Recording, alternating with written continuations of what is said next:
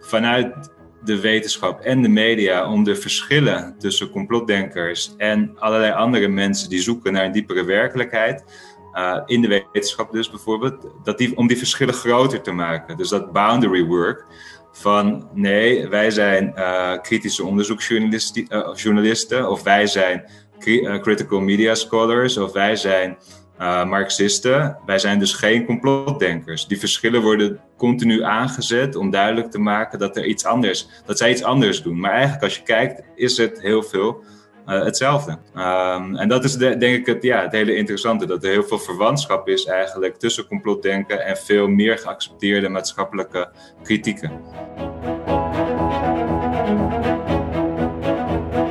Het grappige is dat, dat postmodernisme of constructivisme heel erg als oorzaak wordt gezien van het post-truth fenomeen, maar ik zie het eigenlijk als oplossing voor het post-truth fenomeen. Namelijk dat we nu dus veel meer moeten gaan blootleggen hoe feiten in elkaar steken en waarom sommige feiten beter zijn dan andere, robuuster zijn dan andere. Dus in plaats van de schuld te geven uh, bij het postmodernisme of constructivisme, zie ik het als een uitweg. Mensen waarschuwen die, die journalisten voor hoe gevaarlijk QAnon is. Maar ze onderkennen niet dat de manier hoe ze daarover bericht geven bijdraagt aan het gevaarlijk worden van die beweging. Uh, en dat ja, is denk ik wel een, echt een reflexief tekort van de journalistiek. Dat ze niet doorhebben dat de manier hoe ze erover uh, bericht geven gewoon ja, een self-fulfilling prophecy wordt.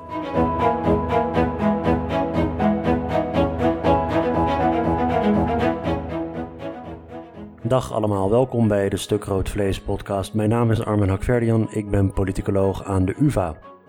Volg ons via Twitter, @stukroodvlees. U kunt mij volgen via @hakverdian of neem een kijkje op www.stukroodvlees.nl. U kunt zich abonneren op deze podcast via allerlei podcast-apps en laat dan ook meteen een rating of een review achter.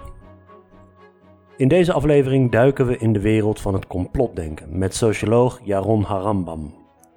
Jaron is als Marie Curie postdoctoraal onderzoeker verbonden aan het Instituut voor Media Studies aan de KU Leuven. We spreken over wat een complottheorie precies is, wie zich aangetrokken voelen tot complottheorieën en vooral waarom. De grote verschillen tussen verschillende complottheorieën. En we spreken ook met name over de politisering van de waarheid. U kunt Jaron volgen op Twitter, harambamjaron. En ik zal natuurlijk ook weer achtergronden uh, posten bij deze aflevering in de show notes. Een mooi stuk van Jaron over de politisering van de waarheid. Ik zal ook een link plaatsen naar zijn proefschrift, The Truth is Out There, zodat u het allemaal rustig kunt nalezen. Veel plezier met Jaron Harambam.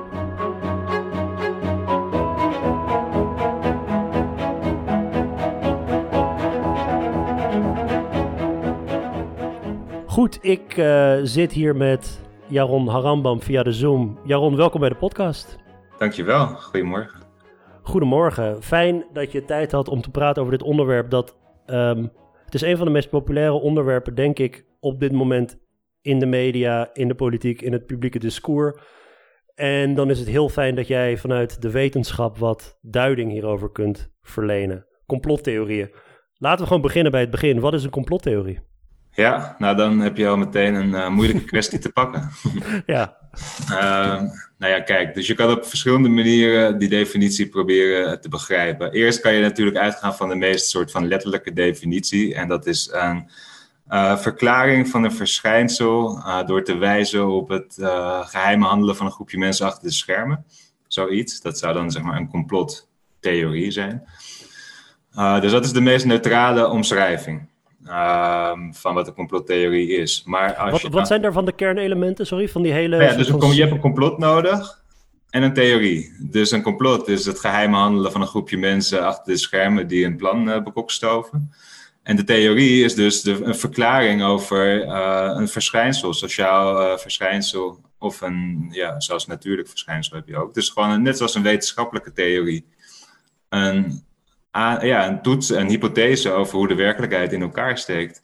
En dat geheime, dat is echt cruciaal. Dat, die, dat, dat de echte waarheid wordt uh, verdoezeld en dat daarvoor in de plaats een gemaakte waarheid wordt bedacht door dit groepje meestal, nou ja, machtige mensen met, met allerlei soorten belangen. Ja, zo ongeveer. Maar ehm, dus vooral zeg maar het, ja, dat onder de oppervlakte of achter de schermen uh, een andere waarheid zit, inderdaad. Mhm. Maar dat is, een, dat is de meest letterlijke definitie. Maar je ziet als je naar de praktijk kijkt dat dat niet altijd werkt. Want dan zijn er heel veel uh, geluiden, verschijnselen, maatschappelijke uh, contexten die als complottheorie bestempeld worden. En sommige elementen die eigenlijk een complottheorie zijn, worden weer niet als complottheorie gezien. Dus in mijn proefschrift ben ik eigenlijk die definitiekwestie gaan sociologiseren. Dus gaan kijken naar welke uh, maatschappelijke verschijnselen, geluiden, kritieken, verklaringen worden als complottheorie bestempeld. En hiermee haal je eigenlijk dus het concept van macht in het onderzoeksgebied. Want wat als complottheorie bestempeld wordt, wordt eigenlijk uh, ja, retorisch uitgeschakeld, uit de publieke discussie gehaald. Er wordt niet meer op de inhoud ingegaan. Er wordt meta, een stap meta gegaan. Dus het is eh, een heel sterk retorisch machtsmiddel ook. Het label van de complottheorie. Dus dat maakt het ook weer moeilijk. Het is niet een. Het is een beetje zoals met, met, met dat andere modewoord populisme. Is dat je vanuit de wetenschap kun je proberen om een soort neutrale definitie te verzinnen. Maar wie dat label opgeplakt krijgt, is het daar meestal niet mee eens, omdat het toch een negatieve lading heeft. En mensen die eigenlijk zouden voldoen aan die definitie, gebruiken die definitie ook niet voor zichzelf. Je hebt denk ik niet zo heel veel mensen die zichzelf trots een complotdenker zouden noemen, toch? Nee, absoluut. Er is natuurlijk uh, ja, een enorm stigma aan dat label. Uh, daar ga, komen we zo nog wel over te praten natuurlijk. Maar van, van, van paranoïde, paranoïde militant, gevaarlijk, gek, uh, niet op waarheid berust. Dus er zitten heel veel negatieve stigma's aan dat label. En niemand wil daarmee ja, geïdentificeerd worden. Uh, dus de complotdenkers of die mensen die wij als complotdenker bestempelen, die proberen ook dat stigma van hun af te drukken of van hun weg te halen door zichzelf te, uh, te presenteren, te identificeren als kritische denkers. Dat is wat ik in mijn onderzoek laat zien. Als je zegt van ben je een complotdenker, dan zeggen ze eigenlijk van nee. nee. Uh, sorry, wij zijn gewoon kritische mensen die dieper kijken naar de werkelijkheid en niet alles maar voor zoete koek aannemen. Uh, dus die zelfidentificatie is een manier om van dat label af te komen. En dat werkt in meer, ja, niet altijd natuurlijk, maar dat is wel hun poging. Um, en heel soms zie je ook dat sommige complotdenkers die zo zeg maar in die wereld zitten, het ook weer als geuzennaam op zich nemen. Van ja, ik ben een complotdenker, I'm out and proud. Weet je, dat, dat maar dan moet je echt al boven, een beetje boven de stof heen staan. Dan ben je waarschijnlijk eerst al jarenlang ben jij opzij gezet of heb je je er tegen verzet. En op een gegeven moment denk je van, ja, weet je wat, ik gebruik het als geuzennaam. Maar het gekke is, het, wederom, de parallellen met het woord populisme liggen hier echt voor het oprapen. Dat eigenlijk als je kijkt naar de kern van wat de definitie zegt, bijvoorbeeld bij populisme, zoals de meeste inmiddels het, het, het definiëren als ehm, eigenlijk uh, een, een, een soort tegenstelling, elite volk, opkomen voor een volk al dan niet homogeen. Dat is natuurlijk cruciaal. Uh, je, je zou denken dat er meer mensen zouden moeten zijn in de politiek die dat als een geuzennaam zouden dragen. En met complottheorie. Ik heb toevallig vorige week heb ik de film Spotlight heb ik nog een keer gezien. Ken je die film Spotlight? Dat gaat over. Uh, nou, dat, dat Spotlight is dus de, um, de, de, de onderzoeksjournalistieke tak van de Boston Globe. En dat zijn vier, vier, vijf journalisten die voltijd zich echt maandenlang bijten in een dossier. En Spotlight was de, uh, dat waren de journalisten die het seksueel misbruiksschandaal in de katholieke kerk openbaarden eigenlijk. In 2001, 2002. Ja. En um, maar het is een film die heel erg zit in die traditie van All the President's Men ook. En die onderzoeksjournalisten die dus een geaccepteerde waarheid over de katholieke kerk en het feit dat er ja, er vindt misbruik plaats, maar dat zijn rotte appels. Net als er bij Watergate een versie lag van ja, god, die inbraak, ja, er is een inbraak geweest, maar dat waren een stel idioten en verder is dat niet structureels? Die onderzoeksjournalisten zouden, denk ik, volgens jouw definitie, complotdenkers zijn. Die dachten: nee, er is een heel netwerk van machtige belangen die samenwerken met elkaar, die ervoor zorgen dat de echte waarheid niet naar boven komt, namelijk stelselmatig seksueel misbruik van kinderen door priesters die door andere machtige mensen in de samenleving de hand boven het hoofd worden gehouden. Zij zijn complotdenkers. Zij zouden zichzelf nooit zo noemen, maar volgens mij past dat wel bij, dat, uh, bij die definitie. En het gekke is, uh, ook wij, ik wil maar zeggen wij uh, als samenleving, zouden Woodward en Bernstein denk ik ook geen complotdenkers noemen.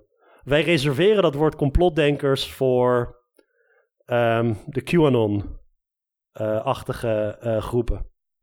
Ja, nee, ja, dus je slaat de spijker op zijn kop. Dat is dus het interessante dat je eigenlijk ziet als je kijkt naar een soort van de, uh, de praktijk en, de, en, en het soort van de ideologie van er is een diepere waarheid achter de waarheid die voor ons gepresenteerd wordt is iets wat je bij heel veel meer uh, nou ja, beroepsgroepen ziet, zoals bijvoorbeeld kritische onderzoeksjournalistiek, uh, die natuurlijk dat als habitus hebben. Je moet verder kijken dan wat wij gepresenteerd krijgen, want er zijn allerlei belangen die proberen een bepaald beeld van de werkelijkheid uh, bestendig te houden. Um, dus die zoeken dieper. Dus de verwantschappen van complotdenkers met dit soort kritische onderzoek, onderzoeksjournalistiek is ook heel erg groot. Natuurlijk zijn er ook verschillen. Uh, maar ook zoals ik in mijn proefschrift laat zien, is eigenlijk dat je heel veel elementen ook uit de sociale wetenschap uh, dezelfde soort van uh, hermeneutiek heeft. waarbij je eigenlijk ziet van, in critical media studies of feminist studies, dat ze eigenlijk zoeken naar van wat zit er, weet je wel, de, de, de teksten die geschreven zijn als wetenschappelijke teksten. Uh, wat staat daar niet? Wat wordt, wat wordt er achter de regels gehouden? Dus het zoeken naar de diepere werkelijkheid zit natuurlijk ja, bij heel veel meer sociale wetenschappers. Uh, als je kijkt naar Marx, naar Freud, uh, ook de grondleggers van zeg maar, de, de, ja, veel van onze sociale wetenschappers, Nietzsche natuurlijk, gaan allemaal uit van het idee dat de werkelijkheid zoals wij die zien, niet de echte werkelijkheid is. En dat daarachter dus nog een belangrijke, diepere werkelijkheid is waarnaar we zouden moeten zoeken. Uh, er wordt heel erg geprobeerd vanuit de wetenschap en de media om de verschillen tussen complotdenkers en allerlei andere mensen die zoeken naar een diepere werkelijkheid, uh, in de wetenschap dus bijvoorbeeld, dat die, om die verschillen groter te maken. Dus dat boundary work van nee, wij zijn uh, kritische onderzoeksjournalisten of wij zijn critical media scholars of wij zijn uh, Marxisten. Wij zijn dus geen complotdenkers. Die verschillen worden continu aangezet om duidelijk te maken dat er iets anders, dat zij iets anders doen. Maar eigenlijk als je kijkt, is het heel veel uh, hetzelfde. Um, en dat is de, denk ik het, ja, het hele interessante, dat er heel veel verwantschap is eigenlijk tussen complotdenken en veel meer geaccepteerde maatschappelijke kritieken. Nou, het, het is niet alleen maatschappelijk geaccepteerd. Woodward en Bernstein, Spotlight, mensen als Snowden, dat worden op een gegeven moment worden dat een soort dat zijn een soort helden. Dat zijn degenen die de waarheid uh, hebben weten te openbaren. En die dus, en ook echt, the odds were against them. Ik bedoel, er, de, de, de, er was een heel apparaat van, van machtige economische, politieke belangen die daar tegenin ging. Zeg maar dat, het, het heroïsche van dit, is natuurlijk ook heel verleidelijk voor heel veel. Nou, we zullen straks praten over een aantal van deze meer, uh, nou ja, een aantal van de complottheorieën die op dit moment gelden. Maar zeg maar, die, die verleiding van ik ga. Er, is iets heroïs aan die, aan die, aan die um, zoektocht naar de waarheid. Tegen wil en dank. Het is bijna een soort, soort, ja, soort narratief van een held, bijna in een film. Daarom zijn het ook goede films, Spotlight en All the President's Men. Maar um, dat is natuurlijk ja, iets wat volgens mij met veel van de meer exotische complottheorieën ook werkt als een drijfveer voor mensen. Om dit maar te blijven doen. Om zich vast te bijten in wat zij denken dat er echt aan de hand is. Ja, nee, natuurlijk. Die klokkenluiders zijn grote voorbeelden. Um, en het interessante is ook dat je zegt, je, ze worden gepresenteerd als helden. Maar als je kijkt naar bijvoorbeeld Snowden. Ja, ja Snowden niet natuurlijk. Nou ja, ook wel. Maar dus dat is het interessante. Aan de ene kant worden ze gezien als helden. Aan de andere kant worden ze ook toch nog steeds verguisd en weggezet. Kijk naar Assange, die op dit moment in Engeland terecht staat voor de uitlevering aan Amerika. Uh, in de Nederlandse media is daar met geen één woord over gerept. Uh, en dat, ja, dat, dat, roept toch vragen op. En dat is interessant. Het, we, we doen alsof hij de savior van uh, de journalistiek is. Heeft war crimes in Irak blootgelegd. Nog veel meer dingen zijn door hem openbaard. Um, en eigenlijk zien we hem niet als held. Hij wordt toch nog nu geframed, toch steeds als zeg maar, ja, dat, met dat, uh, dat seksueel misbruik wellicht en andere manieren. Maar überhaupt het feit dat, dat er in de afgelopen zes weken, ik heb er echt op gelet, want ik, ben, ik volg de Assange case ook, dat daar gewoon niet over wordt bericht. Niet door uh, Volkskrant, niet door NOS, niet door NRC. Al die uh, mediaplatformen die laten het op de een of andere manier links liggen. Uh, dus dat is denk ik ja, uh, toch interessant dat we aan de ene kant hun geprezen hebben als de journalistieke helden, die de waarheid boven tafel hebben kunnen krijgen. En aan de andere kant wordt het nu, ja, in ieder geval in Nederland, niet ja, voor het voetlicht gebracht.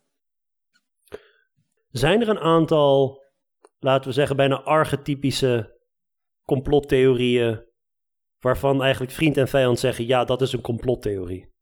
Ja. Nou ja, kijk, dus ik denk dat de tweede moeilijkheid van het label complottheorie is dat het heel veel verschillende dingen omvat. En dat is denk ik ook een uh, eigenschap van dat machtsmiddel. Dat het net zoals populisme eigenlijk hetzelfde werkt.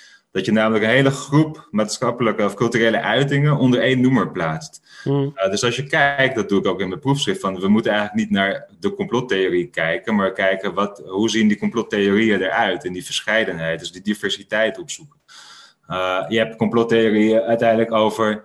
Uh, nou ja, goed, dus dat heb ik in mijn proefschrift laten zien. Die gaan over verschillende maatschappelijke instituties, over een deep state, over een, een, een, een overheid die achter de schermen allerlei uh, duistere plannen heeft. Het gaat over het financiële stelsel, het gaat over hoe de media werkt, het gaat over uh, hoe de wetenschap gecorrumpeerd is. Maar het gaat ook bijvoorbeeld over alien civilizations en UFO's en andere uh, buitenaards leven, die, ja, die, allemaal onder dat, in die wereld van die complottheorieën zit.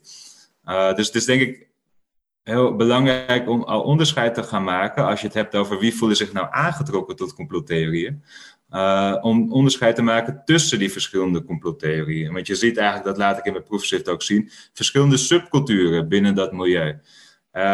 en om even terug te komen op de vraag van wie, wie voelt zich nou aangetrokken daartoe als je zeg maar, grote kwantitatieve uh, onderzoeken bekijkt, veel uit, ook van de, vanuit de politicologie, die dat proberen te kwantificeren naar bijvoorbeeld uh, geslacht, opleiding, inkomen, allemaal van dat soort demografische variabelen. En dan zie je dat dat heel weinig verklaart. Dat je eigenlijk in alle sociale categorieën mensen hebt die zich aangetrokken voelen tot complottheorieën. En dan dan is dit laat weer zien dat zeg maar, van die grote kwantitatieve studies niet goed licht schijnen op uh, nou ja, welke mensen zich aangetrokken voelen tot complottheorieën. Want bijvoorbeeld heb je de antifax-beweging, wat ook als complottheorie gezien wordt. Uh, de mensen die, die denken dat Big Pharma uh, ja, allerlei kwade plannen hebben, of überhaupt gewoon zeg maar, medicijnen proberen te pushen die niet goed zijn of niet goed werken, et cetera. Je ziet dat die antifax-beweging eigenlijk heel erg populair is bij de soort van hoogopgeleide stedelijke uh, hipsters die zeg maar geïnspireerd zijn door allerlei New Age-achtige holistische ideeën over gezondheid. Uh, en dat die weer ja, uiteindelijk zeg maar, tegen het stereotype beeld ingaan van de complotdenker als laagopgeleide witte boze man. Hmm. Uh, dus je moet naar die verschillende culturen binnen, complot, ja, binnen de complotdenkerswereld kijken om te snappen wie zich nou daar aangetrokken door tot voelt. Uh, de 9-11 Truth Movement is weer een hele andere beweging. Wat meer uh, mannen zijn die kijken naar experimenten, metingen, uh, allerlei soort van natuurkundige rapporten. die zijn op een hele andere manier bezig met andere epistemologieën, met andere bewijsstukken, met andere argumentaties. dus ja, om, te, om de vraag te beantwoorden, wie voelt zich aangetrokken tot complottheorieën, moet je zeggen tot welke complottheorieën eigenlijk. Dus het label complottheorie is eigenlijk zo oppervlakkig. Die, die gelijkenissen tussen bijvoorbeeld antivax, QAnon, uh, maanlanding gefaked, uh, JFK, weet ik veel, noem, noem er een aantal. De, de, de, de, de, de overeenkomsten daartussen zijn zo klein dat je eigenlijk niet kunt zeggen, uh, er is een bepaald profiel voor de aanhangers. Nou ja, niet helemaal. Kijk, je, de overeenkomst is natuurlijk het idee dat er een andere waarheid is dan die wij gepresenteerd krijgen, dan die officieel is aangenomen. Dus de, de, dat waren we vergeten nog te vermelden bij die definitie, is dat het een alternatieve verklaring is van de werkelijkheid, die dus tegen de dominante verklaring ingaat van de wetenschap, media, politiek. Dus het is een tegenhegemonische verklaring. Hmm. Ehm, en dat laat weer dus dat element van macht zien. Het centrale element is dat het tegen de macht ingaat. Uh, dat is denk ik het gemeenschappelijke. En uh, ja, als je kijkt naar wie zich daartoe aangetrokken voelt, zie je dat het wel op de soort van marges van de politieke flanken zit. Dat daar meer complottheorieën uh, aangehangen worden. Maar dan kan je ook zeggen van, nou ja, dat, dat, ja, dat is dus vooral. Kijk, er zijn heel veel verschillende mensen die zich over, op verschillende manieren aangetrokken voelen tot die complottheorieën. En ik mhm. denk de verwantschap met het populisme is dat je ook ziet dat er een bepaalde groep mensen die gewoon boos is op de gevestigde autoriteiten, teleurgesteld is in de overheid, zich niet erkend voelt in deze maatschappij, dat die ook sneller aangetrokken worden tot complottheorieën die eenzelfde manier de schuld leggen bij de elite. Maar ja, dat, is niet het hele plaatje. Dat is niet het hele Nee, plaatje. nee, absoluut. Nee, dus dat ik, ik, ik waak er altijd heel erg voor om te zeggen ehm, dat er voor iets gecompliceerd als menselijk gedrag, wat het ook mogen zijn, er maar één verklaring is. Dat, maar ehm, je kunt bijvoorbeeld, kijk, ik vanuit mijn onderzoek, ik, ik heb best wel wat onderzoek gedaan naar, uh, naar politiek vertrouwen, vertrouwen in instituties, uh, vanuit enquêteonderzoek, vanuit, vanuit kwantitatieve hoek. En ik zou zeggen op voorhand dat dat element wat jij net aanhaalt van ageren tegen de macht, ageren tegen gevestigde macht, uh, dat dat eigenlijk een, ja, op, op een bepaalde manier gevat kan worden met iets als vertrouwen, politiek vertrouwen. Het is toch een soort, soort, soort um, wantrouwen in de status quo voor een. Uh, en dat je dat enigszins zou kunnen opvangen met iets als politiek vertrouwen, wat wel enigszins te voorspellen is met die demografische factoren. Uh, niet, ook weer niet perfect natuurlijk, maar het, um, zeg maar het feit dat er, het feit dat, dat het, wat jij net zegt, dat, dat op de politieke flanken er misschien iets meer steun zou zijn voor, voor complottheorieën dan in het midden, dat zou kunnen vanwege iets als wantrouwen jegens instituties en wantrouwen jegens macht, wat logischer gepositioneerd is op de flanken dan in het centrum. Ja, ja absoluut. Um, maar kijk, je moet, dus de, hier is de vraag: wat is oorzaak en gevolg? Uh, dus dat wantrouwen kan natuurlijk ook enorm gegroeid. Dus dat is denk ik het probleem met dat soort kwantitatieve studies. Dat je heel erg. Er zit een correlatie natuurlijk tussen wantrouwen en complotdenken. Uh, dat is, veronderstelt elkaar bijna. Maar, ja, het is bijna tautologisch misschien. Ja, natuurlijk. Uh, maar ja, en je ziet ook dat, nou ja, dat het doordat het zo gestigmatiseerd is, dat ook zeg maar, uh, mensen in de gevestigde uh, posities of in de centrumposities ook minder snel geneigd zijn om zich daarmee bezig te houden, omdat er zo'n stigma weer aan zit. Uh, dus het is in de afgelopen 50 jaar enorm gestigmatiseerd, dat idee van complotdenken.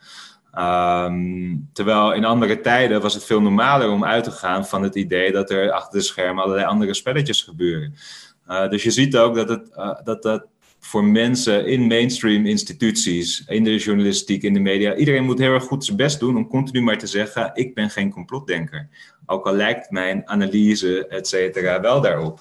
Uh, ja. Dit is altijd de disclaimer die je hoort bij iets of iemand vanuit de mainstream die in die neiging gaat, of nou ja, vanuit dat idee gaat, van dat er misschien toch weer meer, meer speelt dan we doorhebben.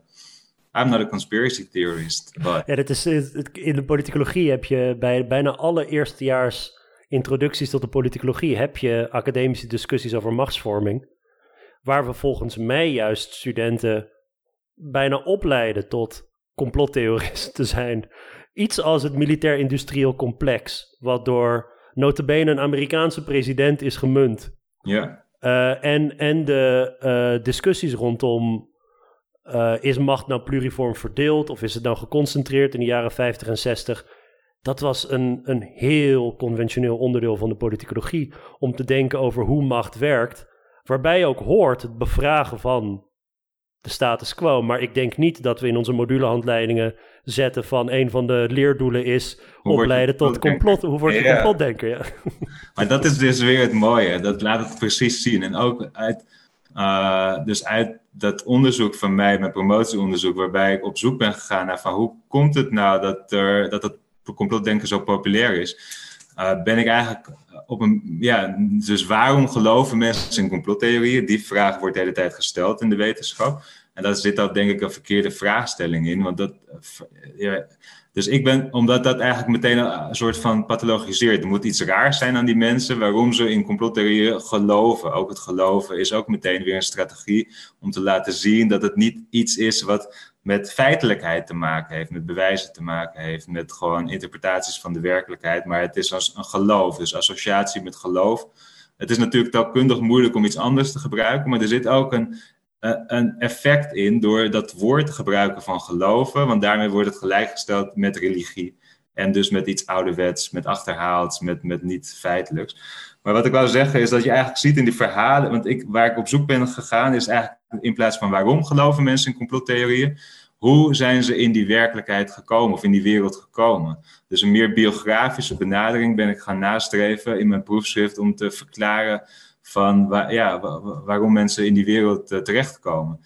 Uh, en één daarvan was heel erg duidelijk, dat is wat ik uh, ja, democratisering van kennis noem, is dat je ziet eigenlijk in de verhalen van die complotdenkers, halen ze, refereren ze direct aan hun opleiding. Je ziet in, in Nederland, zeker in de westerse landen, gewoon een veel hoger opgeleide bevolking, die eigenlijk die habitus van door de werkelijkheid heen kijken en zoeken wat erachter zit, naar, naar grotere structuren, belangen. Dat hebben ze in hun studie geleerd.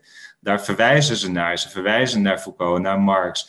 Uh, ze hebben allerlei constructivistische ideeën uh, overgenomen uit hun studie. Zelfs een studie van economie, waarbij zo'n jongen zegt over uh, het inflatiecijfer, wat, wat als objectieve feit wordt weergegeven. Hij zegt van als je kijkt naar hoe dat geconstrueerd wordt en hoe dat, wat in dat mandje zit van het inflatiecijfer, is gewoon veranderd in de loop der tijd om het inflatiecijfer te drukken, bla bla bla. Dus er zit dan een heel verhaal achter. Maar het zijn allemaal elementen en argumentatietechnieken en structuren die gewoon regelrecht uit hun studie komen, waar ze ook naar refereren. Dus die cultivering van het kritische denken in onze opleiding is een van de oorzaken, of oorzaken van de redenen, van maatschappelijke verschijnselen, waarom je ook dat complotdenken ziet groeien. Uh, en dat is niet voor iedereen zo, maar dat is wel voor sommige complotdenkers zeker het geval geweest. Ik ben uh, benieuwd of uh, bijvoorbeeld de, de aanhangers van QAnon zichzelf zouden zien als, als, als geestelijke ge als geestverwanten van Foucault of de meer constructivistische kritische theorieën in de, in de sociale wetenschappen. Nee, natuurlijk niet. Maar dat is het, heel interessant spel dat wordt gespeeld over post-truth. Dat, dat aan de ene kant dat natuurlijk, het is een verwijt aan, nou ja, toch, toch ik bedoel, alternative facts en die, die hele claim van, van Kelly en Conway destijds. Het is iets dat hoort bij um, populistisch rechts of radicaal rechts. En tegelijkertijd is het constructivistische vanuit de academie, uh, het, het verder kijken, wat je eigenlijk, wat je, wat je al meerdere keren hebt gezegd, zou eigenlijk politieke opponent ervan moeten zijn. En het is een heel ongemakkelijke discussie altijd tussen die, tussen die twee verschillende vormen van eigenlijk um, uh, ja, uh, kennis, kennisleer. Ja, Nee, absoluut. En het, uh, ja, het interessante is dus eigenlijk dat je tegenwoordig in die post-truth discussies uh, het argument gemaakt ziet worden van dat die constructivisten, of eigenlijk worden ze dan vaak postmodernisten genoemd, dat die hebben bijgedragen, dat die eigenlijk de wapens hebben gegeven voor extreem rechts, om nu alle, alle waarheden die wij als linkse uh, mensen, progressieve mensen, voor, voor liefhebben kapot zien maken. Dus uh, iedereen heeft ineens van de schuld van de post-truth crisis. Is postmodernisme, is het constructivisme? Uh, en dat is denk ik, ja, je ziet, uh, ja, volstrekt verkeerde analyse. je ziet zelfs Latour in 2004 al in, in een stuk van Why is Critique Run Out of Steam eigenlijk de vraag stellen van hebben wij er wel goed aan gedaan om wapens te ontwikkelen, retorische wapens, analytische wapens te ontwikkelen om de constructie van waarheden te ontleden en te laten zien. Nu er allerlei duistere figuren zoals klimaatontkenners en extreemrechtse mensen, et cetera, daarmee aan de haal gaan en onze lieve waarheden kapot maken. En dat is een interessante discussie die je heel erg ziet eigenlijk in die STS-wereld, van het constructivisme waar dat vandaan komt. Dus dat daar heel erg de vraag wordt, en de discussie wordt gevoerd van zijn we inderdaad daarvoor verantwoordelijk? En wat kunnen we hier aan doen? En is dit een juiste analyse? En die discussie is nog niet beslecht. Maar uh, het grappige is dat, dat postmodernisme of constructivisme heel erg als oorzaak wordt gezien van het post-truth fenomeen, maar ik zie het eigenlijk als oplossing voor het post-truth fenomeen. Namelijk dat we nu dus veel meer moeten gaan blootleggen hoe feiten in elkaar steken en waarom sommige feiten beter zijn dan andere, robuuster zijn dan andere. Dus in plaats van de schuld te geven bij het post-truth, uh, bij het postmodernisme of constructivisme, zie ik het als een uitweg. Uh, en dan zie je dat de feiten die Kellyanne Conway naar voren brengt, niet zomaar alternatieve feiten zijn. Maar als je daarnaar kijkt, zit die gewoon slechter in elkaar. En dat kan je dan weer laten zien. Dus ik denk ook de angst voor, van heel veel uh, mensen van de liberale uh, progressieve elite, dat geen feiten meer zou toedoen. ja, is, is denk ik ook ongegrond. Ik denk, denk als je veel beter kan laten zien hoe sommige feiten in elkaar steken. En juist ook de dubieuze feiten van allerlei uh, ja, uh, figuren die je, die je liever niet uh, zou willen zien. Die kan je dan ontleden. Dat kan dan blootgelegd worden. En je kan zien welke manipulaties daarachter zitten. En natuurlijk zal een groot deel van de aanhang van Baudet of Trump stug erin blijven geloven. Dat zie je ook met veel politicologische onderzoeken. Dat het eigenlijk niet zoveel uitmaakt voor die aanhangers of iets waar is of niet. Omdat ze uh, zich identificeren met iemand. En daar, daarom iemand uh, zijn, zijn of haar feiten geloven. Dus het is wel een complex plaatje waarbij niet alleen maar epistemologische kwesties een rol spelen. Uh, maar ook ja, sociale, sociologische kwesties van hoe, wie vertrouw ik? En dat dat vertrouwen gebaseerd is op mogelijkheden om je te identificeren met degene die dat bepaalt. Zo, dat is zo'n belangrijk onderdeel. En dat wordt denk ik heel erg vergeten in, dat, in vertrouwensonderzoeken. Van ja, ja, wat, wat betekent iemand vertrouwen? En hoe zit dat met instituties? Ik denk dat die, hoe dat in je sociale leven zit, uh, ook goed vertaald naar het maatschappelijke uh, niveau. Want mensen voelen zich nu niet dat, ja, dat, die, die men, je ziet bij die mensen dat ze zich eigenlijk niet goed kunnen identificeren met de klasse die bepaalt wat de waarheid is. En dat, dat zie je uh, met fact-check-organisaties, uh, die eigenlijk allemaal door een soort van liberale elite, uh, hoe dat? Die bestaat daaruit, uit een liberale elite. Ja, dus welke Trump-aanhanger zou dat geloven als dat gefact-checked wordt? En dat blijkt dat het niet waar is. Sorry, maar die mensen die wil ik niet, die ken ik niet, die vertrouw ik niet. Waarom zou ik dat geloven? Dat is een hele logische uh, ja, dimensie van, van, van, van in feite geloven. Zeg maar. Ik wil eventjes proberen om uh, ja, scherp te krijgen welk aspect van de waarheid nou in twijfel wordt getrokken. Dus dit is eigenlijk een, een gevecht over wie bezit de sleutel tot de waarheid, wie cureert de waarheid, welke waarheid schrijven we op een gegeven moment ook op in encyclopedieën en schoolboeken en leren we aan iedereen. Ehm, en wordt op een gegeven moment voor waar aangenomen. Maar er zijn sommige aspecten van de waarheid die misschien heel triviaal zijn, maar waar geen twijfel over kan bestaan. En andere weer wel. Dus je hebt in een stuk dat je mij ehm, ter huiswerk gaf, um, dat uh, een stuk in, um, in sociologie tijdschrift, hoe heet het? Even kijken. Tijdschrift Sociologie heet het Tijdschrift Sociologie, de politisering van de waarheid heet dat. Ik zal daar naar linken, dat is een uh, heel erg inzichtelijk stuk. Daarin kom je met de, het voorbeeld van uh, CNN, die een clipje, ja eigenlijk een soort advertentie voor hun journalistiek hadden gemaakt waarin ze zeggen van um, hè, dit is een appel. Sommige mensen die kunnen je misschien vertellen dit is een banaan. En misschien zeggen ze zelfs dit is een banaan in caps lock. Uh, en misschien geloof je zelfs dat het een banaan is. Maar het is geen banaan. Dit is een appel. En dan gaat het erom, weet je wel, facts first. En, en dergelijke clipjes waren er veel, ook vanuit de journalistiek, die zeggen: je hebt waarheidsvinding, wat is er gebeurd? En daarnaast heb je opinie. Wat overigens, zijpaadje, een van de lastige dingen is natuurlijk die scheiding tussen de opinieredactie en de nieuwsredactie. Waarbij er wel New York Times op iets staat wat de mening is van iemand. En je hebt de newsroom die dan gaat over de waarheidsvinding. Dat zal voor een breed publiek ook niet altijd even makkelijk zijn. Los daarvan, het construeren van waarheid rondom wat een appel en een banaan is, lijkt me niet zo heel zinvol. Over welke aspecten van de waarheid vind jij dat er wel discussie mogelijk is en welke niet? Is er een soort, ja, bijna een hiërarchie aan te brengen van welke type kennis wel contested zijn, constructed zijn en welke eigenlijk niet? Ja. Om niet in een compleet relativerende omgeving terecht te komen.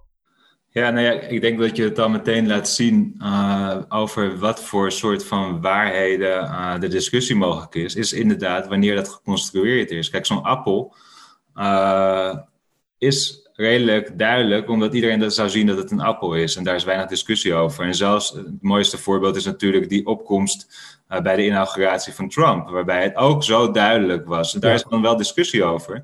Maar dat zijn eigenlijk elementen waarbij het moeilijk is om zeg maar op een uh, inhoudelijke gronden, epistemologische gronden, daar nog over te praten. Want dat is gewoon obvious. Ook de Trump-aanhangers, die zouden zeggen van nee, er zijn wel meer mensen. Die, die zeggen dat vooral omdat ze gewoon Trump willen ondersteunen. Um, maar bijvoorbeeld, uh, ik, had, ik las een, een, een, een, tijdje terug een onderzoek over verschillende vormen van houdingen jegens klimaatverandering. en uh, daar werd onderscheid gemaakt tussen verschillende vormen van, uh, tussen aanhalingstekens, skepsis. En de eerste was wat ze dan uh, trendskepticisme noemen, wat eigenlijk de meest basale vorm, bijna op het niveau van de banaan en de appel, is er opwarming van de aarde, ja of nee? de tweede was, waardoor komt de opwarming van de aarde? En dat is dan dat hele, dit, hele debat over of het door de mens veroorzaakt wordt of niet.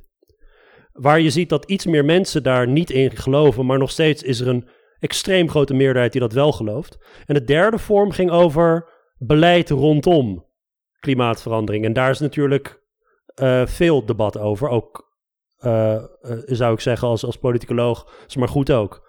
Maar mm. wanneer je het debat over beleid niet kunt voeren omdat de allereerste stap, namelijk is er opwarming of niet, wordt ontkend, dan komen we volgens mij in een lastige situatie terecht.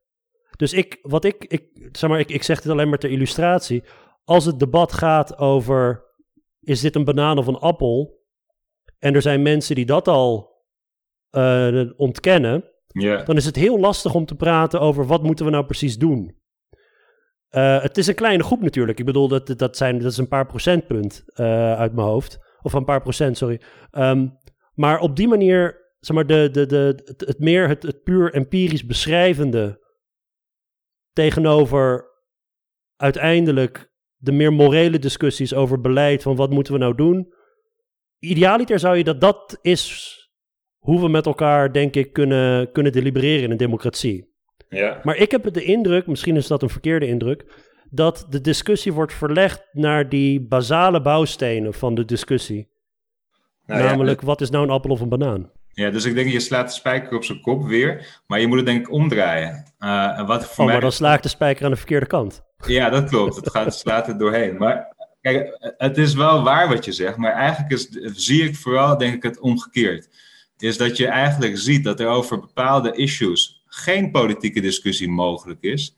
En daarom wordt er dan gezocht naar zeg maar, feitelijke ontkenning. Van, uh, dus eigenlijk wat, je zie, wat ik zie als zeg maar, nou, wat Chantal Mouffe en zo zeg maar, post-politics genoemd hebben, is dat je op heel veel vlakken, zoals bijvoorbeeld wat gaan we doen met het klimaat, dat zijn nu de discussies, daar is eigenlijk geen alternatief meer mogelijk. Het wordt groene energie, we moeten uh, verduurzamen, we moeten dit en dit en dit. En de politieke kwestie over hoe dat eruit moet komen te zien, uh, ja, mensen voelen dat daar weinig ruimte voor zit om eigenlijk daar een echte inhoudelijke politieke discussie over te voeren. Van kunnen we er wat aan doen? Moeten we er wat aan doen? Wie gaat het betalen? Al deze discussies uh, zijn niet mogelijk, waardoor mensen dan maar gaan zeggen van ja, maar er is helemaal geen klimaatopwarming en dan hoeven ze ook niet aan, aan die discussies mee te doen. Uh, dus voor mijn gevoel lijkt het juist dat mensen bij het ontbreken aan politieke mogelijkheden om over bepaalde zaken te delibereren, dan maar gaan zoeken naar de feitelijke hmm. juistheid van die hele. Uh... Ja, ik, ik heb hier ongeveer een jaar geleden, toen ik nog uh, in persoon podcast kon opnemen met mensen, met Bart, uh, Bart Verheggen, sorry, klimaatwetenschapper, een podcast over opgenomen. En precies over dit punt. Hij zit midden in de uh, ook wetenschapscommunicatie rondom klimaatonderzoek. Um, iemand die gespecialiseerd is in aerosolen. Uh, maar uh, die, die ook heel erg heeft gedaan aan popularisering van, van klimaatwetenschap. van het blog Klimaatveranda. en, um, en hij zei: Ik heb liever dat mensen tegen mij zeggen. Ja, de aarde warmt op. Maar ik maak een andere keuze als het gaat om bijvoorbeeld de economie. Of als het gaat om um, fossiele industrie of uh, vleesproductie, consumptie.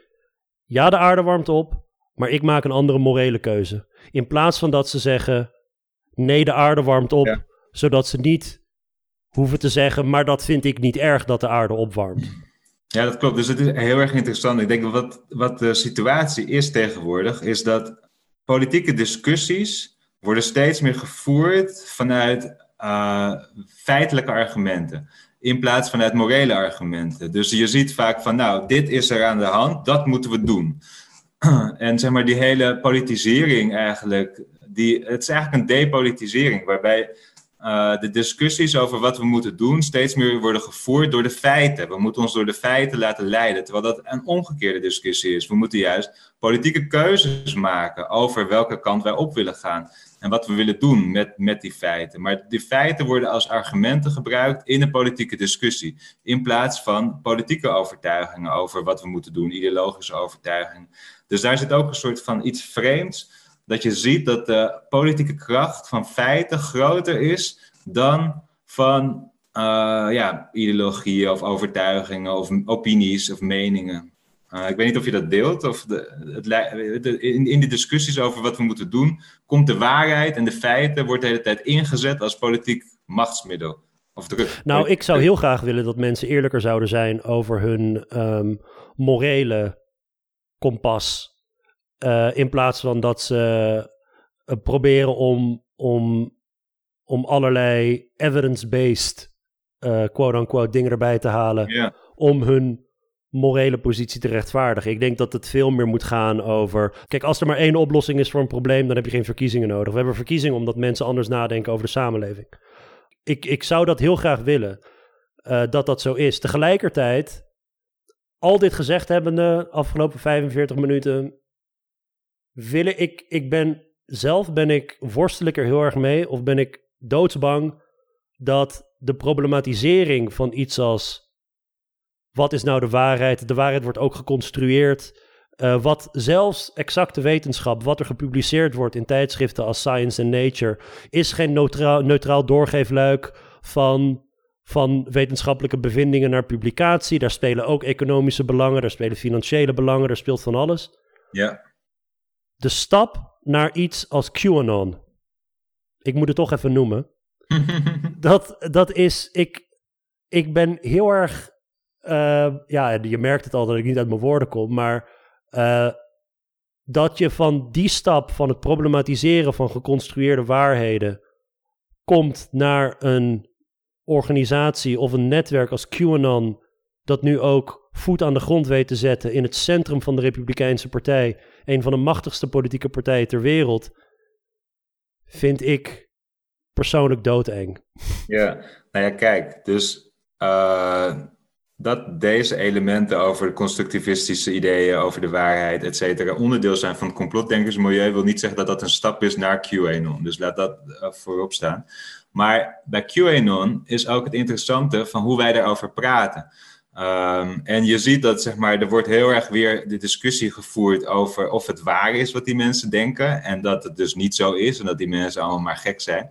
Maar er worden heel veel sociologische elementen van uh, QAnon als fenomeen onderbelicht in de media en in hoe we erover denken. Dus er wordt heel erg nadruk gelegd op, op, op, op uh, het gevaar, op uh, het idee van de deep state en op het idee van dat er dus een, een duistere groep aan de touwtjes trekt. Maar mensen vergeten, we vergeten te kijken naar wat zijn nou de sociologische aantrekkingskrachten van dat fenomeen. En je ziet dat er een onderdeel is van ook, nou ja, een soort loyaliteit betuigen aan, aan Trump. Maar ook, er zit ook een heel idee van fun, van speelsheid, van het detective zijn, zeg maar. Dat hele idee van, er zit een enorm individualistisch narratief in, wat past in onze samenleving, van je moet het zelf op onderzoek uitgaan. Je moet zelf, zeg maar, die clues die Q uh, dropt, moet je gaan onderzoeken, ontcijferen. Dus er zit ook een heel element van spel in, wat ook die aantrekkingskracht verklaart.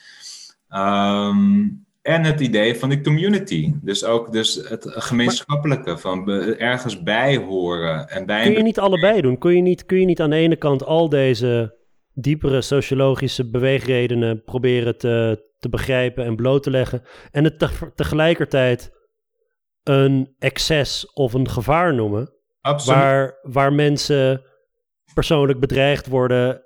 Uh, nou, ga, ga zo maar door. Het is, Absoluut, dat is denk ik wat er, wat er zo mist en wat zo belangrijk is om juist wel te doen. Want door die zeg maar uh, andere elementen van dat uh, QAnon niet te erkennen en niet te benadrukken, uh, creëer je ook een wicht tussen die mensen. Want je zit alleen maar op dat gevaarlijke en op het,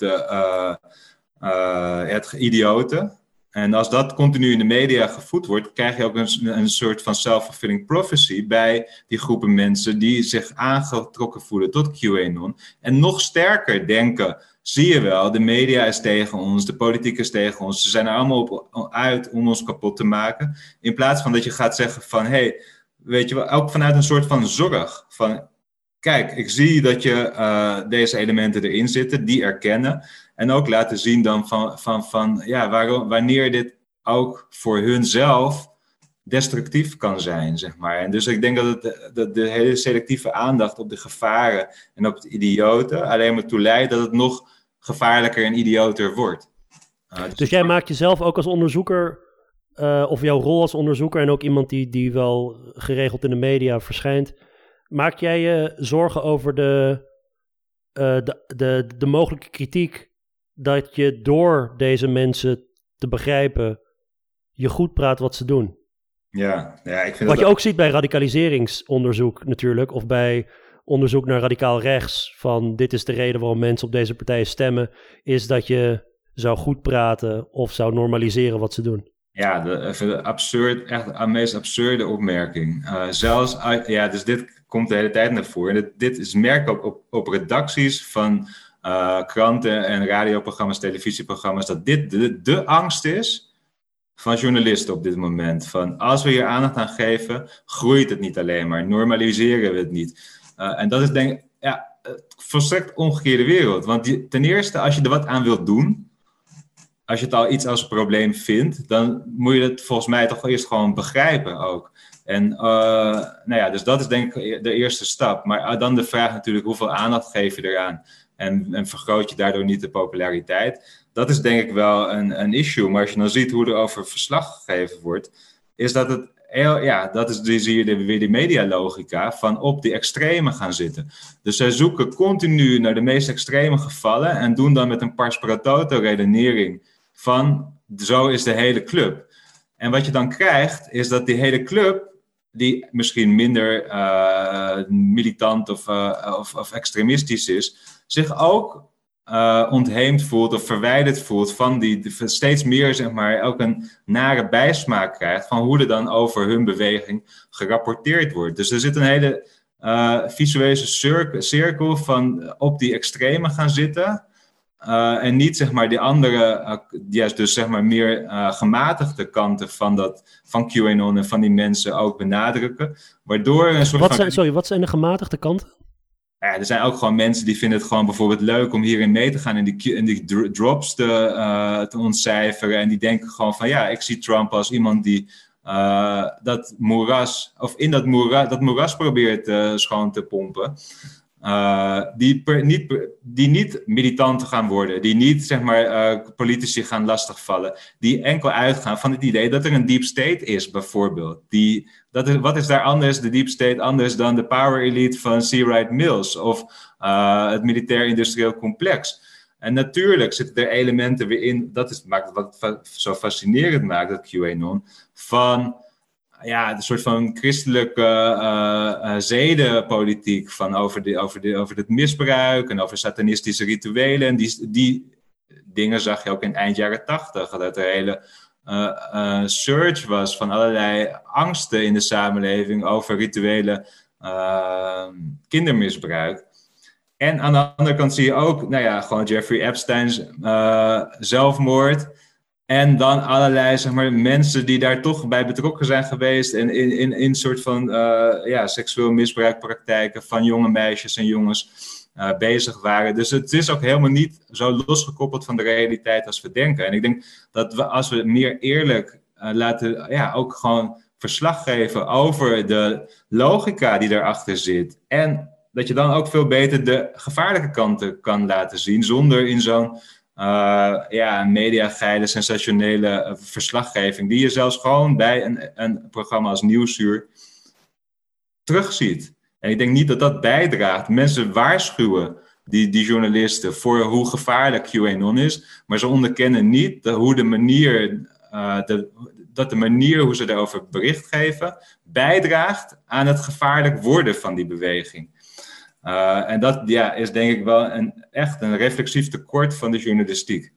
Dat ze niet doorhebben dat de manier hoe ze erover uh, bericht geven gewoon ja, een self-fulfilling prophecy wordt. Ik wil toch proberen om hoopvol te eindigen. In de zin dat jij um, ziet een, een, een bijzondere rol weggelegd voor, laten we zeggen, de meer kleinschalige, deliberatieve fora waarin burgers direct met elkaar misschien van gedachten wisselen dan de manier waarop het, laten we zeggen, publieke discours op dit moment wordt gevoerd. Ja. Kun je daar iets over vertellen? De rol van burgerfora in deze discussie rondom uh, complotdenken?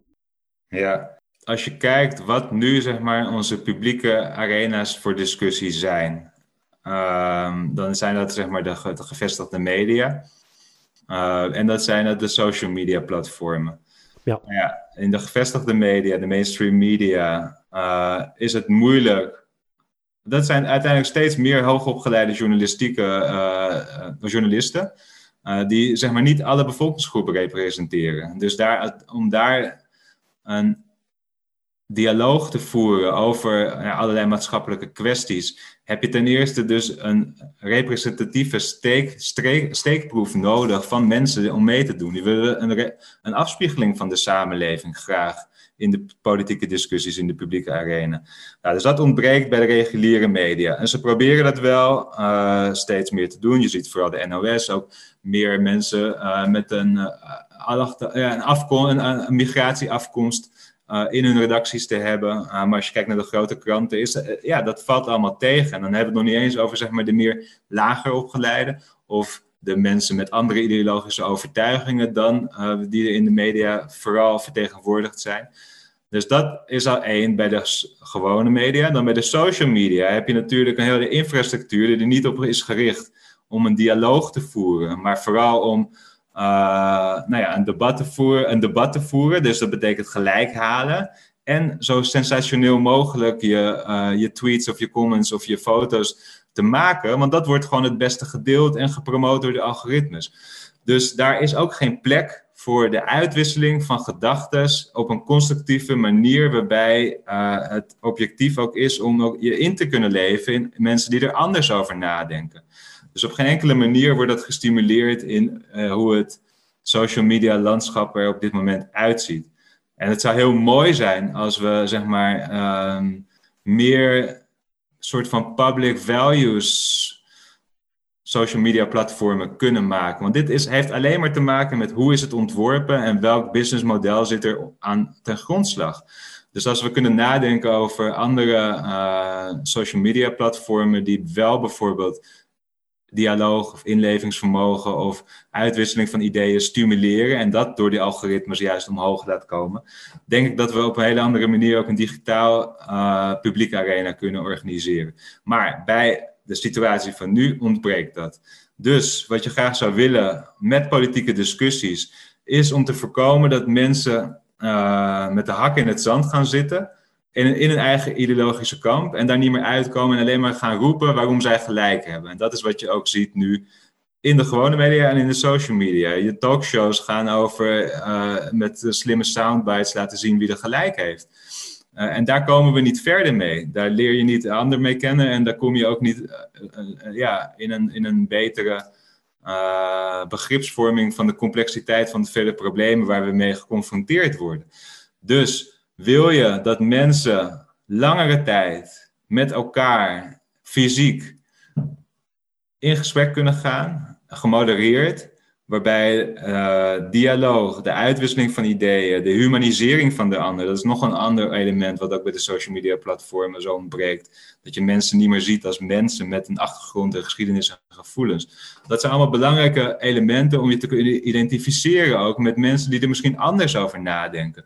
En in die citizen, uh, ja, in die burgerplatforms, ja, dus ik ben echt absolute fan van al deze initiatieven. Die ja, door David van Rijbroek dan nog op het laatst zo goed gedocumenteerd en uitgelegd zijn. Waarom die zoveel beter zijn om om te gaan met de, met de problemen waar we nu mee geconfronteerd worden. Uh, en dat je dus ook verschillende manieren institutionaliseert, waarom die niet zo snel zouden kunnen corrumperen als dat je ziet bij partijpolitiek of bij verkiezingen. En dat is denk ik ook een element, dat het zelfs ook denk ik complotdenken kan tegengaan, omdat het zeg maar de mogelijkheid waardoor allerlei belangenverstrengeling en belangenbeïnvloeding uh, plaats kan vinden, dat dat ook vermeden wordt door die burgerplatforms, omdat het gewoon een selecte, een, gewoon een random groep mensen is uit de samenleving die wordt getrokken en die wordt gevraagd om na te denken over issues. Dus daar kunnen geen lobbygroepen uh, dat gaan beïnvloeden of met allerlei. Nou ja. nou dat is de theorie. In de praktijk lijkt het me lastig om uh, daadwerkelijk een dwarsdoorsnede te krijgen. En zit je eventueel met het probleem dat uh, er, er alsnog een selecte kleine groep op komt uh, tenzij je prikkels geeft of tenzij je mensen. Kijk, het, het uh, mooie van die burgerplatforms is dat het steeds een nieuwe selectie is van mensen. Dus bij elke issue heb je een nieuwe selecte steekproef. Uh, dus dat zorgt al voor zeg maar, continue verversing, waardoor er niet soort van een, een iemand aan de macht gaat blijven. En als je ziet bijvoorbeeld, dat hebben ze in Ierland met een aantal hele controversiële onderwerpen rondom abortus en het homohuwelijk hebben ze dit soort platform uh, georganiseerd. En dat je ziet dat daar een veel constructievere uh, beleidsvorming plaats kon vinden, doordat allerlei verschillende groepen mensen echt daadwerkelijk met elkaar van idee konden wisselen. En dat daar ja. die ook. Nou, ik, ken, ik ken wel uh, succesvolle voorbeelden hiervan. Ik heb ook met, ehm, met Rob Ford, mijn Brexit buddy van de podcast, die ah. heeft rondom Brexit heeft hij ook deliberatieve fora opgezet. En Brexit is nou typisch zo'n thema waar, je, ja. uh, waar mensen zich hebben ingegraven in het zand. En hij vertelde ook dat hij eigenlijk positief verrast was met de constructieve houding van mensen uh, die, die met elkaar uh, van standpunten wisselden.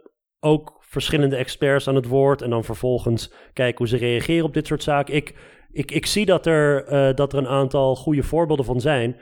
De vraag is in hoeverre je dit kunt realiseren dat het een uh, daadwerkelijk alternatief wordt op zo'n schaal dat je er ook verschil van merkt in de samenleving. Daar ben ik wat sceptischer, omdat die verversing waar je het over hebt, ja natuurlijk is ieder burgervorm zijn nieuwe mensen, maar is het, zijn het structureel andere mensen dan je zou zien?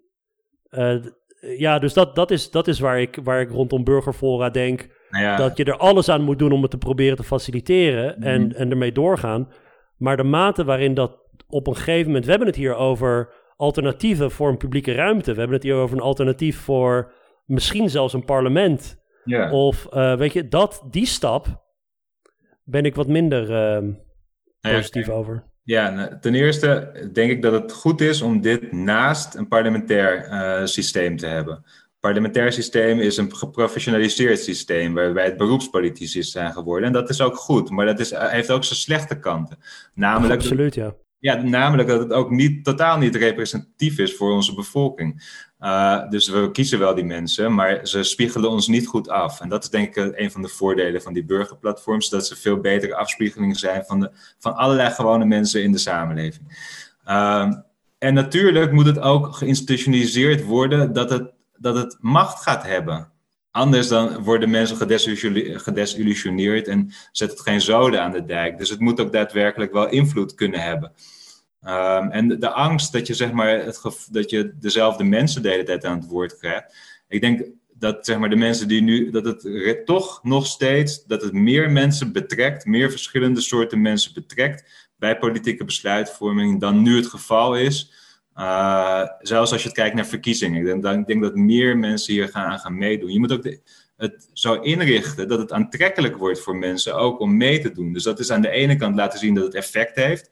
En aan de andere kant ook genoeg financiële uh, infrastructuur hebben. Dus dat je mensen ook gewoon gaat vergoeden voor het meedoen aan dit soort dingen. Dat ze daar niet op achteruit gaan. En dat je het voor verschillende klassen mogelijk maakt om uh, hieraan te participeren. En ik denk dat als mensen uh, gemotiveerd raken rond een rondom een onderwerp, dat, ja, dat daar echt wel belangstelling voor is. Ik, ik weet niet zo goed waar, jou, waar jouw uh, terughoudendheid in zit. Mijn terughoudendheid zit in het feit dat uh, het een heel kleinschalige operatie is, waar ten opzichte, ik bedoel verkiezingen, we hebben een opkomst van 80%, hè? Yeah. Ik bedoel, dat is een extreem massale. En um, vergeleken met de, de, de, de empirische data die ik heb gezien over deelnames aan bijvoorbeeld dingen als burgerfora, tenzij je er echt heel veel energie en moeite in stopt en ook mensen financieel compenseert dus, krijg je uh, dezelfde participatie scheefgroei die je hebt bij lidmaatschap van burgerorganisaties, lid, uh, aanwezigheid bij dingen als buurtfora of uh, allerlei andere soorten van participatie. Dus als je het loslaat, dan eh, krijg je diezelfde scheefgroei. Op het moment dat je er echt in investeert en dat je mensen probeert te bereiken en financieel investeert, ze compenseert omdat het werk is wat ze moeten doen, ja. dan zou je dat enigszins kunnen, kunnen uh, opvangen, denk ik. Het gaat dus om effect hebben. Als mensen niet het gevoel hebben dat het enige verschil gaat maken, als de ambtenaren gewoon daarna gaan zeggen van oké, leuk uh, dat advies van het burgerplatform, maar die leggen we weer in de la als dat de teneur is, dan gaan natuurlijk mensen die, die, die, daar niet aan meedoen. En als ze, dus die twee elementen van het moet echt effect hebben, uh, dus politieke macht hebben. En twee, mensen moeten vergoed worden voor de inspanningen die ze leveren. Als je ze ook vergoedt, dan krijgen mensen ook het idee dat ze er wat voor moeten doen. Dus het ja, is, ja, zeker. Ja, het is niet vrijblijvend. Nee. Uh, en qua schaalbaarheid. Kijk, als je ook nu ziet, bijvoorbeeld Macron heeft dat nu net ook gedaan met zijn Convention du Climat. Uh, waarbij de vraag nog is van hoe ver dat, hoeveel politiek effect dat gaat hebben. Maar het lijkt er wel in ieder geval goed op. En die heeft echt daadwerkelijk in een aantal verschillende uh, momenten ook echt hele grote doorsneden van de samenleving daarbij kunnen halen.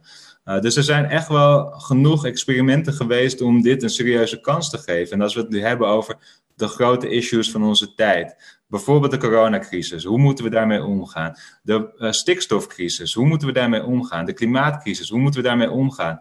Denk ik dat het zoveel productiever is om van heel veel verschillende mensen te kunnen horen hoe ze daarover nadenken. Dus uit een epistemologisch perspectief denk ik dat het al geweldig is om heel veel verschillende visies te kunnen horen. En dan ook nog die legitimiteitskwestie, dat het gewoon gedragen wordt door een random selectie van Nederlanders. Ehm, en daardoor zoveel legitiemer is dan als zeg maar, eh, partijen dit zouden gaan ontwikkelen. En dit gaat dus over macht. Dit gaat over dat de, uh, ons politieke stelsel niet wil dat dit soort dingen gebeuren. En daar moet nu agenda, zeg maar, dit moet op de agenda komen. Dat er onze democratie aan vernieuwing toe is. Dat het niet meer werkt. Dat al onze systemen tegen hun grenzen aanlopen. Maar wie in de zittende macht zit nu, heeft geen zin om die macht weg te geven. Dat is een logisch uh, concept uiteindelijk, ook wat, uh, wat, wat jullie politicologie-studenten uh, leren. Dus er moet, wat, er moet wat gebeuren voordat de huidige machthebbers en de huidige machtsstructuren deze macht gaan weggeven aan ons, aan burgers. Dat is, dat is de grootste uitdaging. Maar hoe krijgen we dat zover? Door er heel veel over te praten, Mhm. En um, door podcasts op te nemen. Nee, ik, uh, ik ben het. Ik bedoel, de, met de pro probleemdiagnose ben ik het ook eens. Ik bedoel, die drie mensen die, eh, die mijn boek met Wouter Schakel hebben gekocht, Net Parlement, die, uh, die zullen dit soort thema's erkennen. Dus herkennen bedoel ik. De vertegenwoordiging van burgers is iets wat, ik, wat mij heel na aan het hart ligt. Um, de wijze waarop is lastig, omdat er vanuit de gevestigde belangen weerstand tegen wordt geboden. Ja. Uh, en dat wordt op allerlei manieren gedaan. Eén daarvan is bijvoorbeeld ook door te wijzen op dingen als algemeen belang. Een concept dat ik nutteloos vind. Uh, er wordt gewezen op dingen als dat, dat meningsverschillen maar polariserend zijn. Uh, iets wat ik ook onzin vind. Ik vind dat meningsverschillen goed moeten zijn. Of dat meningsverschillen goed zijn. Ja. Um, Nee, dus al deze thematiek, die, die, uh, die herken ik. Uh, en ik ben sowieso heel erg voor experimenteren. Dus dat is iets waar we zijn veel te conservatief als het gaat om het openbaar bestuur met dingen als experimenten rondom onze democratie.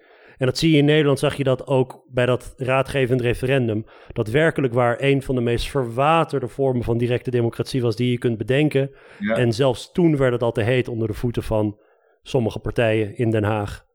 Wat een beetje een teken aan de wand is over uh, hoe, hoe vanuit het centrum van een wacht wordt nagedacht over burgerparticipatie.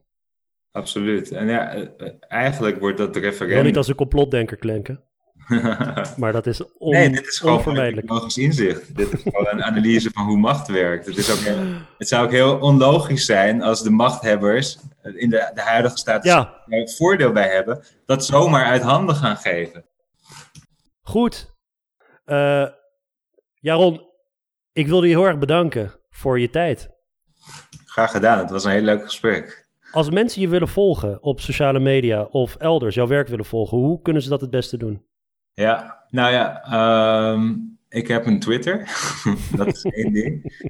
Uh, ik ben al, heel, al gewoon drie jaar bezig met uh, uh, een keer tijd maken voor een website. Maar dat heb ik gewoon niet. En ik kom er niet aan toe. Ik moet gewoon even een of iemand inschakelen. Ik weet het niet meer. Maar het is gewoon, ik kom er gewoon niet aan toe. Dus dat is heel erg. dat zou wel fijn zijn. Maar um, Twitter is denk ik goed om te volgen. En anders mijn e-mailadres. Maar dat is meer... Je kunt op, op Twitter posten je, post je wel je, je stukken die je schrijft en je optredens. Ja. Zeker, en ook mijn uh, politieke ideeën over heel veel kwesties. heel goed. Tot de volgende keer en bedankt voor het luisteren.